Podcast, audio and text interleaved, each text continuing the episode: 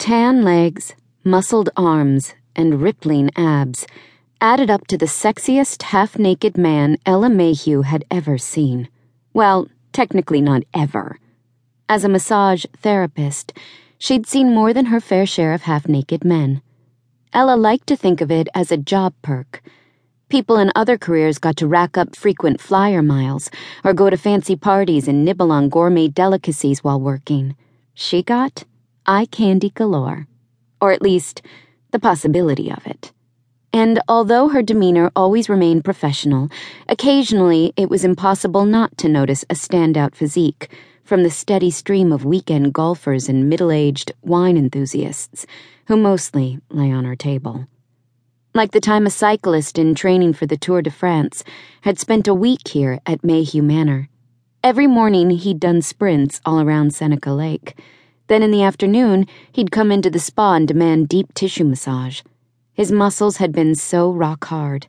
Ella needed a massage after she wore herself out working on him. Now that was a body she'd never forget. She pressed her forehead against the window for a better look, then cupped her hands around her eyes to block out the light of the spa. So maybe this man jogging by wasn't the absolute hottest in the universe. But something about him glued her in place unwilling to miss a moment of his legs and arms pistoning in tandem. Aren't you the one who usually yells at me for gawking out the window?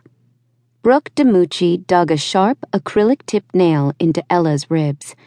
And isn't it you who claims it isn't appealing to our clients and.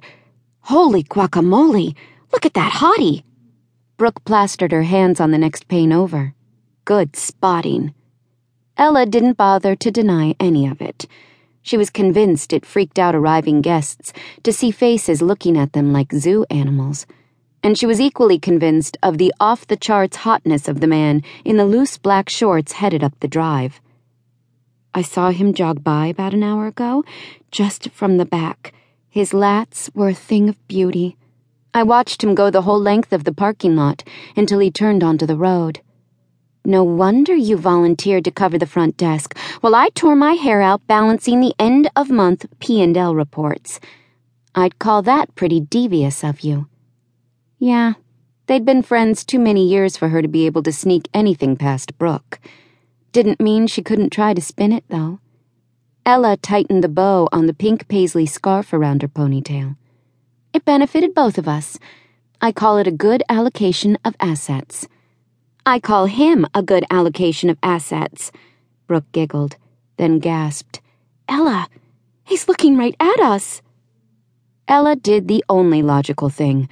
She dropped to a crouch below the windowsill, tugged Brooke down to join her on the floor. Upon landing, her legs splayed out, narrowly missing a shelving unit full of Mayhew Manor's signature grapeseed oil soaps and lotions. Hey! These are new capri pants, complained Brooke. I don't want dust all over my ass. Ella took another look.